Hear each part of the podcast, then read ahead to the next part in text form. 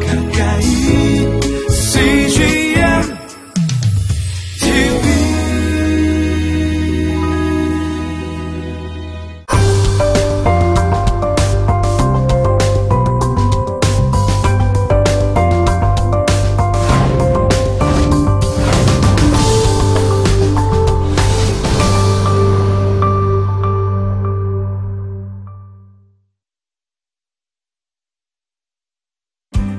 제일 먼저 우리 긍휼히 여기는 자가 누구인가 함께 살펴보도록 하겠습니다. 자, 내가 긍휼의 마음을 그냥 혼자 갖고 있는 게 아니라 긍휼의 마음을 행동으로 나타나는 걸 의미하죠.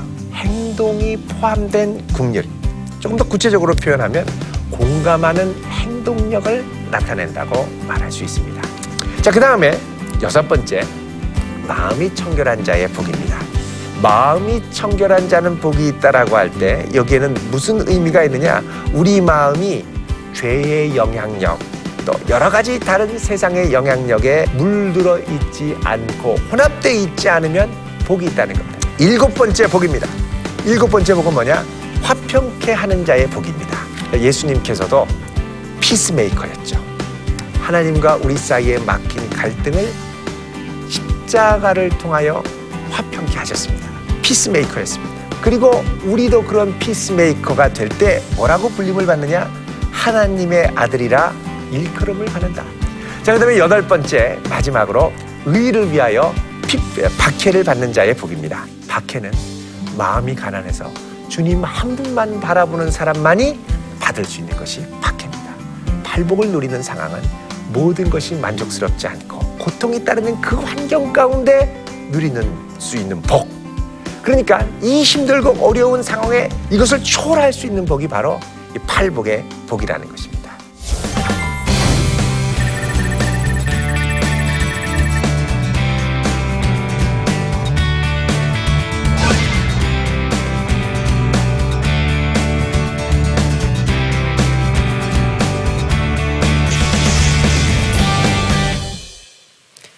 안녕하세요. 대전 도안교회 양형주 목사입니다. 오늘 이렇게 다시 만나게 되어서 반갑습니다. 우리 지난 시간에는 우리 팔복에 대해서 어, 두 시간에 걸쳐서 살펴보았었죠. 심령이 가난한 자의 복, 또 애통하는 자의 복, 또 온유한 자의 복, 의에 줄이고 목마른 자의 복, 그리고 극률이 여기는 자, 마음이 청결한 자, 화평케 하는 자, 또 의를 위하여 박해받는 자가 받는 아, 하나님 나라 백성들의 복이 무엇인가를 함께 살펴보았습니다. 오늘은 이제 산상수훈의 말씀을 지나서 그 다음에 펼쳐지는 8장과 9장에 등장하는 10가지 기적 이야기를 중심으로 해서 이 기적 이야기에 나타난 하나님의 역사 또 예수 그리스도 안에 계시된 하나님 나라가 어떤 것인가를 함께 같이 공부해 보도록 하겠습니다. 먼저 오늘의 포인트를 같이 보겠습니다. 먼저 8장, 9장 속의 기적 이야기와 또 산상수훈의 연관성에 대한 것입니다. 어, 우리는 보통 생각할 때 아, 예수님께서 말씀 다 마치시고 이제는 아, 사역을 하시는구나라고 생각할 수 있습니다만 사실 이 산상수훈의 말씀과 예수님이 직접적으로 여러 가지 이적을 나타내신 사건들은 긴밀한 연관성 가운데 들어있다는 것입니다. 과연 이 연관성이 무엇인가를 우리 같이 배우도록 하겠습니다. 두 번째는 이 첫 번째 세 가지 기적의 특징이라고 되어 있는데 이제 8장부터 9장까지는 모두 10가지 기적이 있습니다. 이 10가지 기적 중에 첫 번째 세 기적이 하나의 단락으로 이제 구분이 됩니다. 그렇게 볼 때 이 첫 번째 등장하는 이 세 가지 기적은 어떤 특징을 갖고 있는가를 함께 살펴보도록 하겠습니다. 세 번째로는 이 기적을 통해 드러나는 하나님 나라의 특징, 이 기적이 단순히 놀라운 일이 아니라 예수님이 전파하시고 선포하셨던 천국 복음, 이 천국이 무엇인가를 보여주고 있는데 그럴 때 이 나타나는 천국의 특징이 무엇인가? 아, 우리 하나님 나라와 천국은 같은 말이라고 했습니다. 아, 혹시 이제 같이 바꾸어서 쓰더라도 혼동이 없으시면 좋을 것 같습니다. 자, 그러면 먼저 8, 어, 9장에 등장하는 이 기적 이야기와 산상수훈과의 이 연관성입니다. 이 산상수훈과 기적 이야기는 그 이전에 예수님께서 처음 사역을 시작하시면서 선포하셨던 말씀, 마태복음 4장 17절 말씀이죠. 여기 보면 아, 이때부터 예수께서 비로소 전파하여 이르시되요. 비로소라는 말은 예수님이 그동안 기다리고 기다리셨다는 말씀입니다. 이 나라를 본격적으로 선포하기를 원하셨다는 것이죠. 자, 그때 예수님이 뭐라 그러냐? 회개하라. 회개하라는 건 마음과 우리 행동의 돌이킴을 말합니다. 돌아와라. 천국이 가까이 왔느니라 라고 말씀하십니다. 예수님께서는 이때부터 본격적으로 많은 사람들을 천국으로 초대하기 시작하십니다. 자, 이렇게 천국으로 초대하실 때 그러면 이 천국이 어떤 곳인가를 우리가 알아야 한다는 것이죠. 이 천국이 어떤 곳인가를 알려면 아, 천국이 어떤 곳인가를 설명해 주는 말씀과 또 천국이 실질적으로 어떤 곳인가를 경험할 수 있는 경험이 필요하다는 것입니다. 그래서 말씀과 경험이 함께 가는 것이 바로 산상수훈과 그리고 아, 그 이후에 어, 오늘부터 이제 살펴보는 열 가지 기적에 에, 나타났다라는 것입니다. 자, 그러면요. 이제 이 산상수훈의 말씀이 시작되기 바로 전에 예수님께서 사역하시는 이 말씀을 총체적으로 요약한 말씀이 있습니다. 자, 여기 보면 예수께서 온 갈릴리에 두루 다니시면서 회당에서 가르치셨는데 가면서 뭐라고 말씀하시냐면 천국 복음을 전파하시고 백성 중에 모든 병과 약한 것을 그죠? 병과 약한 것을 고치셨다라고 말씀을 합니다. 여기 보면은 예수님의 가르치시는 사역, 또 복음을 전파하는 사역, 특별히 천국 복음이죠. 천국 복음. 자, 이 천국 복음을 전파하고 가르치시는 사역, 이게 다 합쳐서 가르침의 사역이라고 할 수 있습니다. 네, 말씀 사역이죠.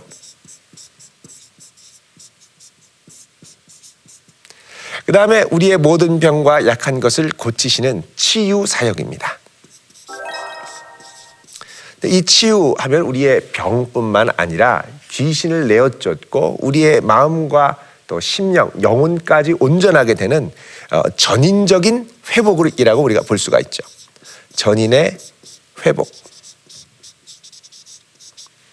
자, 예수님께서 이것을 위해서 사역을 감당하셨다는 겁니다. 그러면 그 다음에 나타나는 마태복음 9장 35절. 이 9장 35절은 아, 우리 방금 전에 살펴봤던 4장 23절. 이제 끝나고 나서 산상수훈의 말씀이 있고 곧바로 8장 9장 말씀이 있는 거죠. 자 보면 이렇습니다. 아, 이제 5장에서 7장까지의 산상수훈 말씀이 있고 8장부터 9장까지의 말씀 바로 앞에 우리가 방금 살펴본 4장 23절에 예수님의 이 사역의 특징, 천국 복음 사역의 특징을 말씀하신 거죠. 그리고 이제 8장 9장이 끝나는 맨 마지막 요 끝부분 9장 35절입니다. 그러니까 이 4장 23절과 9장 35절이 이제 같이 이제 전체를 감싸는 이걸 이제 인클루지오라고도 하고 쉽게 말하면 봉투 기법이다 이렇게 얘기를 합니다. 이 말씀 전체가 하나의 주제 말씀 안에 들어 있다라는 것이죠. 그러면 이 봉투 앞에서 살펴본 이 봉투의 말씀의 특징이 뭐였느냐? 우리 방금 전에 살펴봤던 가르침과 말씀 사역, 그죠? 그 다음에 예수님께서 감당하셨던 것이 전인적인 치유와 회복의 사역입니다. 자, 이 사역의 특징이라는 거죠. 이게 아까 방금 전에 살펴본 4장 23절에 말씀하셨다면 9장 35절에도 비슷한 말씀으로 마무리를 하고 있습니다. 그래서 예수님의 8, 9장의 이 10가지 기적이 마치는 맨 끝에 부분에 보면 뭐라 그러냐. 예수께서 모든 도시와 마을에 두루 다니사 아까는 갈릴리라고 돼 있었습니다. 4장 23절에. 여기 보면은 회당에서 가르치시고 천국 복음을 전파하시고 같은 사역이라고 그랬죠. 비슷 동일한 사역. 모든 병과 모든 약한 것을 고치셨다. 자, 이것을 한꺼번에 같이 놓고 한번 살펴보도록 보도록 하겠습니다. 자, 여기 보면은 같은 점이 등장을 합니다. 예수께서 온 갈릴리에 두루 다니시고 자 회당에서 가르치시며 밑에도 보십시오 회당에서 가르치시며 똑같죠 천국 복음을 전파하시며 천국 복음을 전파하시며 동일합니다 그 다음에 모든 병과 약한 것을 고치시니라. 여기도 모든 병과 약한 것을 고치셨다. 아, 이렇게 나오죠. 결국 이 동일한 주제를 갖고 어, 산상수훈으로부터 열 가지 기적 이야기가 한꺼번에 묶였다는 것입니다. 자, 이것은 사실 어, 예수님께서 전포하신 이 하나님의 나라가 단순한 말씀 가르침으로 끝나는 나라도 아니고 이 말씀을 기초로 실질적으로 우리의 삶과 모든 영역에 치유와 권능의 능력으로 함께하는 나라임을 말씀하고 있다는 것입니다.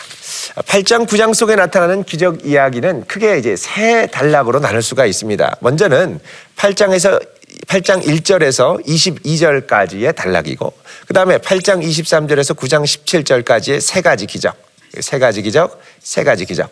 그 다음에 세 번째 단락은 9장 18절에서 38절까지의 세 가지 기적입니다. 근데 이제 세 가지 기적 안에 한 기적 안에 이 기적이 또 들어있어서 사실은 플러스 원입니다. 소녀가 죽게 돼서 예수님이 고쳐주시러 가는 길에 열두의 혈루병 앓던 여인이 등장을 하지요.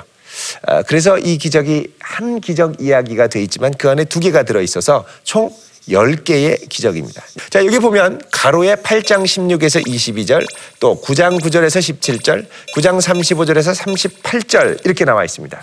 자, 이것은 기적 이야기 사이에 들어있는 그 기적의 특징이 무엇인가를 보여주는 보충적인 말씀입니다. 그래서 요런 이 사이에 들어가 있는 이 말씀을 통해서 아, 이 기적에 나타나는 특징들이 무엇이고 이 기적을 통하여 예수님이 무엇을 지향하는가를 중간중간 보여주는 역할을 합니다.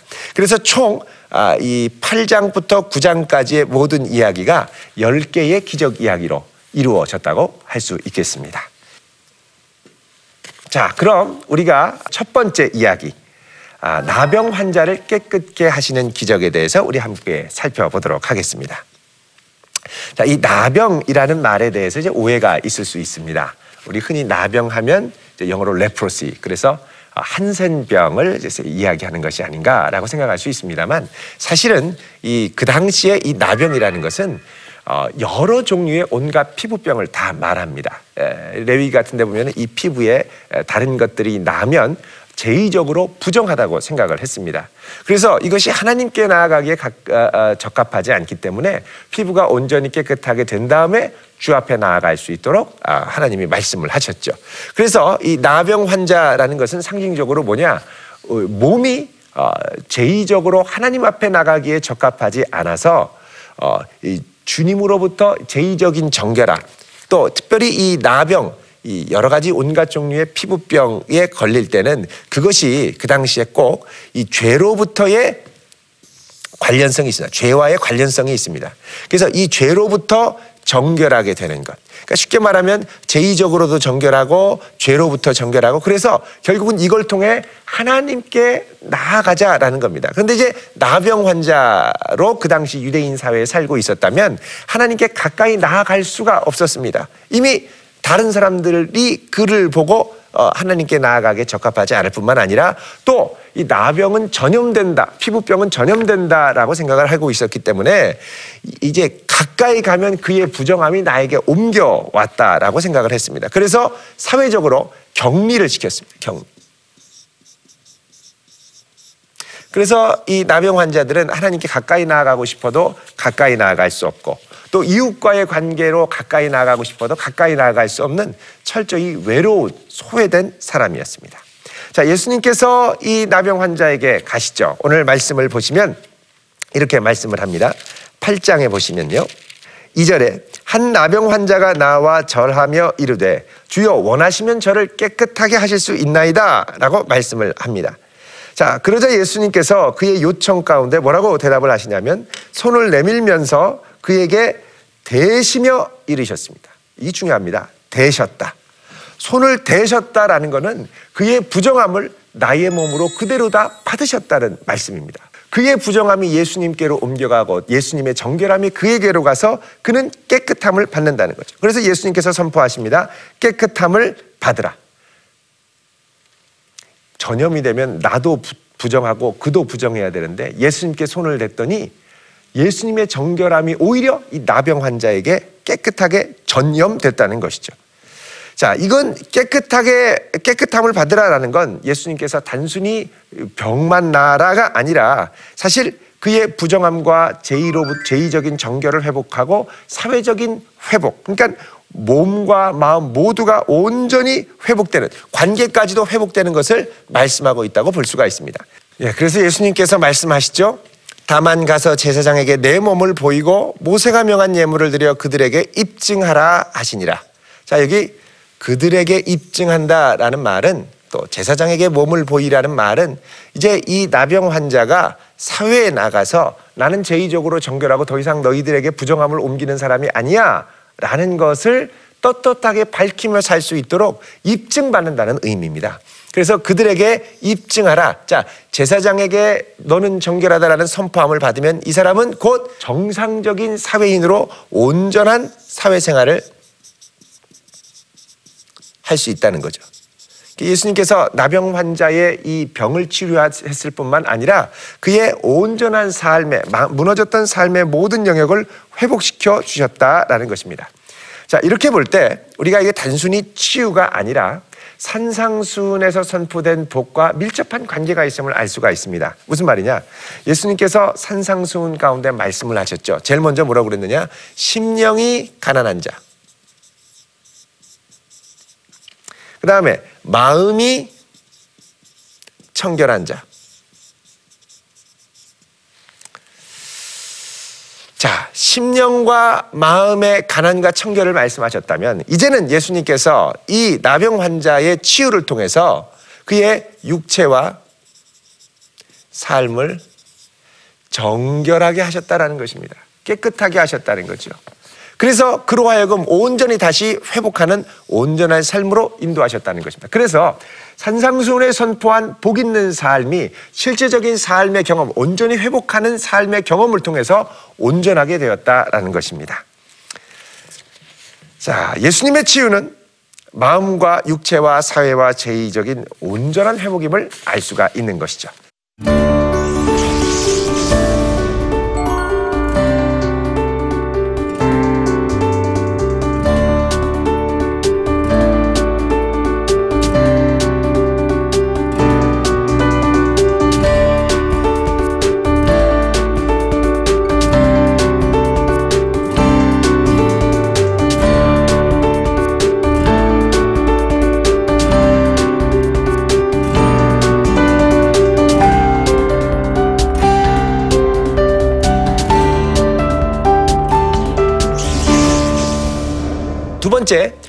백부장의 종을 고치는 기적입니다.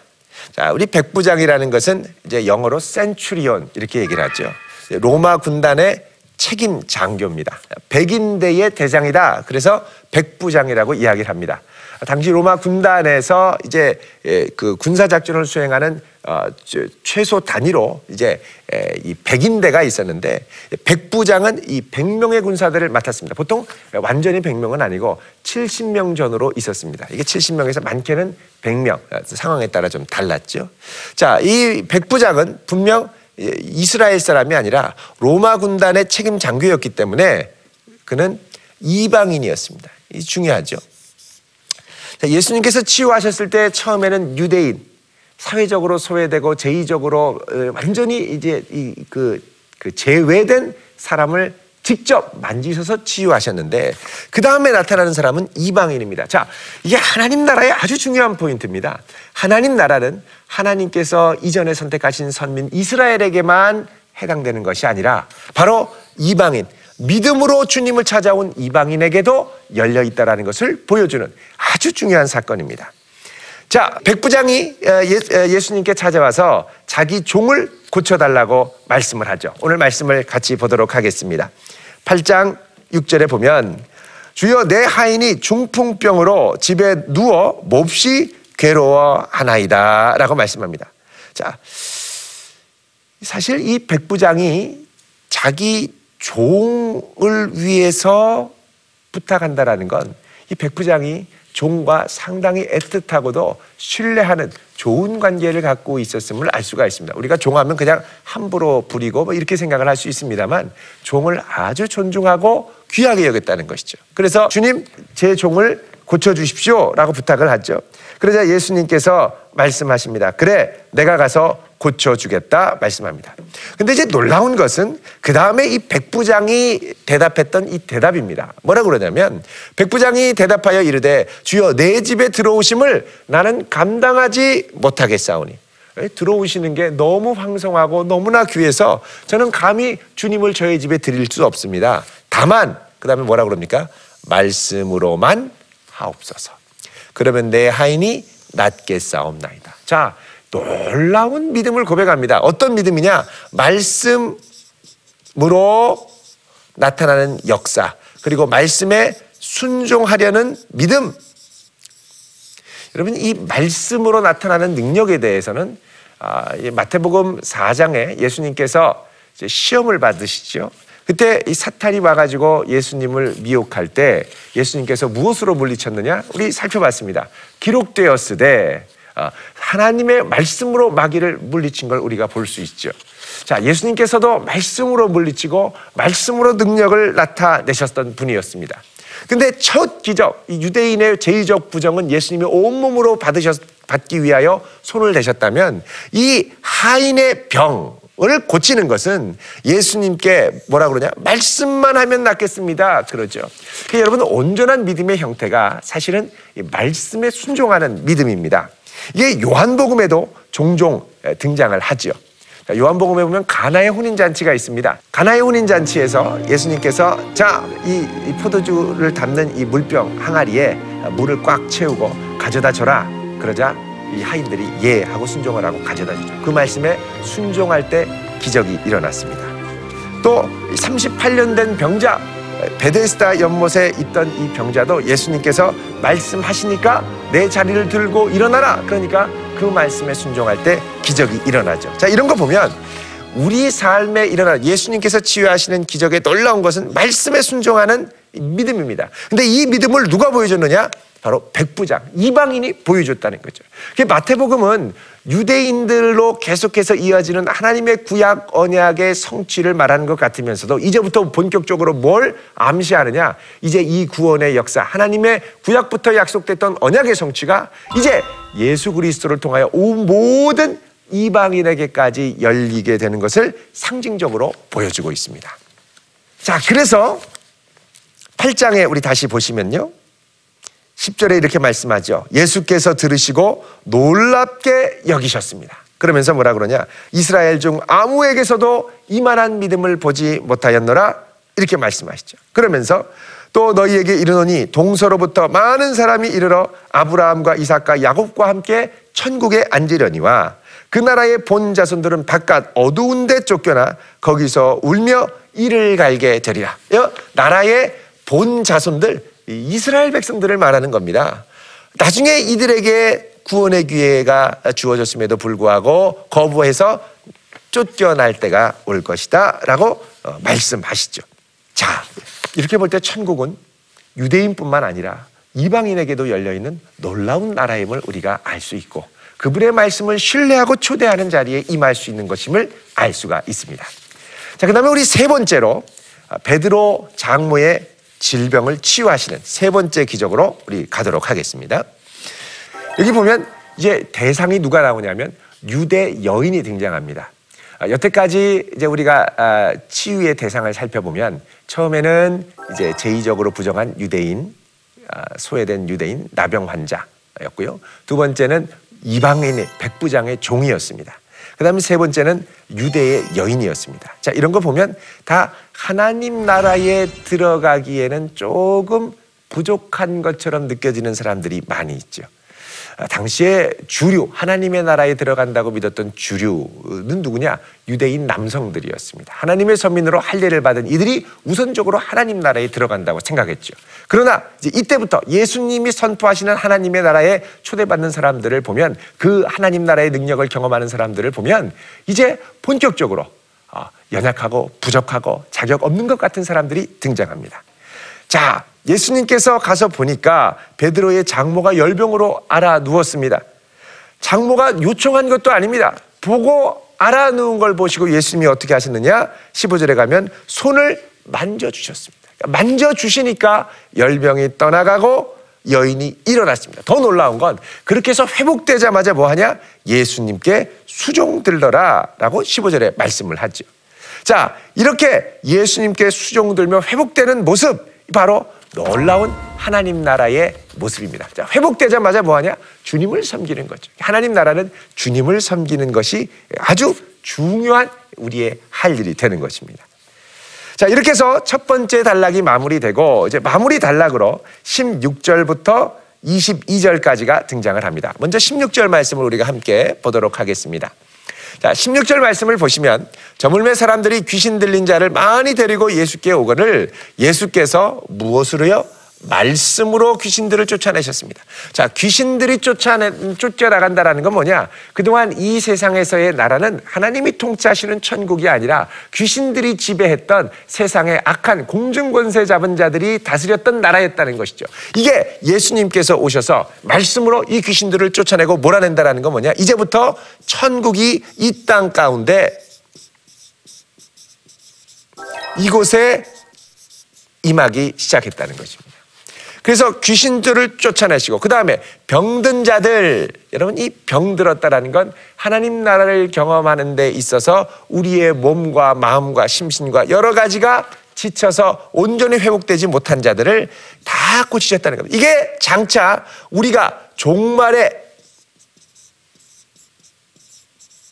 경험할 천국의 완성된 모습의 징조, 예표가 됩니다. 자, 우리가 말씀으로 하나님 나라를 경험하고 또 주님의 능력으로 하나님 나라를 경험하고 이게 바로 예수님께서 시작하셨던 천국이었다는 것이죠.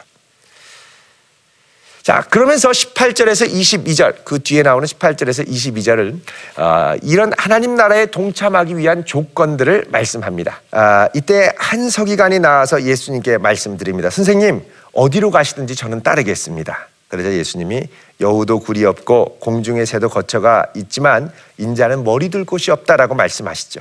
또 21절에 제자 중에 한 사람이 나와서 말합니다. 주여 내가 먼저 아버지를 장사하게 해 주십시오.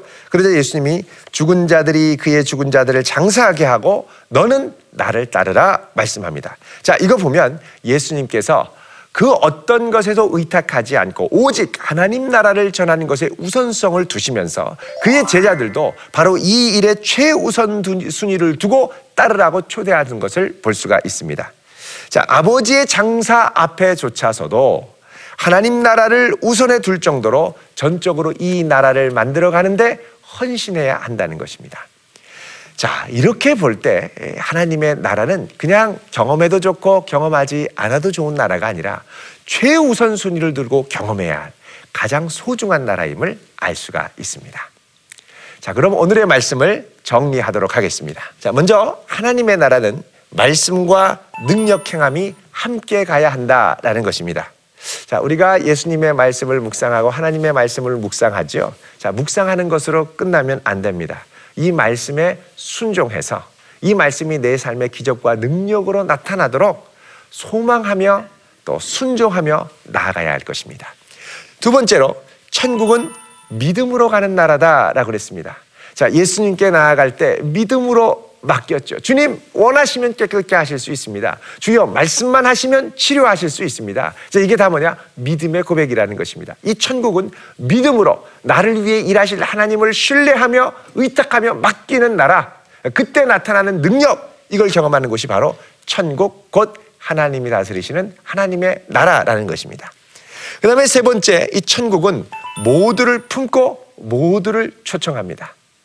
아, 유대인의 여자, 또 나병 환자 그리고 이방인 아, 대상을 가리지 않는다는 것이죠. 자, 내가 섬기는 하나님의 나라가 실질적으로 구현된 곳이 어디냐? 바로 우리가 섬기는 교회입니다. 여러분, 여러 사람들이 다 하나님의 나라에 초대되었습니다. 그리고 이들이 함께 믿음으로 하나님 나라를 건설해 가야 합니다. 그렇게 우리를 부르시고 교회로 부르셨습니다. 이 아름다운 천국을 만들어 갈 수 있는 우리 모든 시청자 여러분 될 수 있기를 바랍니다. 다음 주에는요, 저희들이 8장부터 9장에서 이제 세 번째 기적 다음으로 나오는 아, 네 번째, 다섯 번째, 여섯 번째 기적을 함께 살펴보도록 하겠습니다. 이 기적을 통해서도 나타나는 하나님 나라의 새로운 차원, 천국이 과연 이런 부분이 있구나라는 것들을 우리가 새롭게 배우고 알아갈 수 있기를 바랍니다.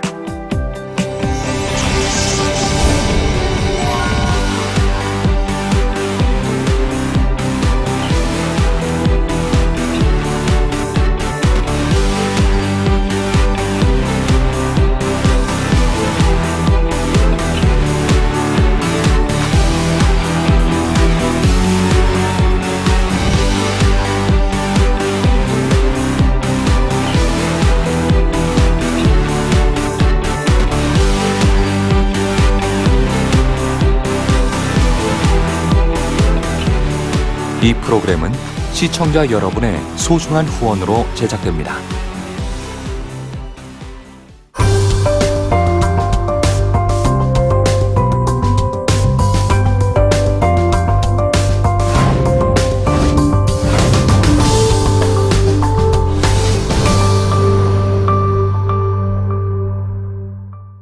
여기 있죠 외로운데 아, 그러니까 하나님께서 그냥 너는 거기 있음으로써 내가 어떻게 하는 거를 어, 너는 그냥 보기만 하면 돼. 너는 그냥 거기 있는 것이 선교사야.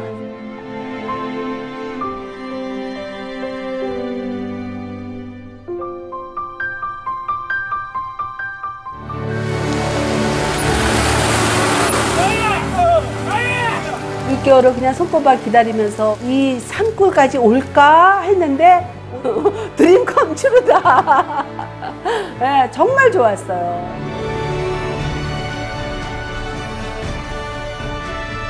용기 얻고 또 위로되고 정말 선교사들한테 빵과 같은 거 정말 없어서는 안 되는 함께 가는 선교사들이 일- 이런 외지에 있다 보면 선교사 부인들이 굉장히 그 정신적인 문제가 많이 생기는데 그런 부분을 CGN TV가 완전히 해결을 해줬어요. 이 CGN TV도 사실 크게 저에게 동력자가 돼준 거예요. 온 세상을 위한 복음의 통로 세상을 섬기는 방송 CGN TV 감사합니다. 사랑합니다.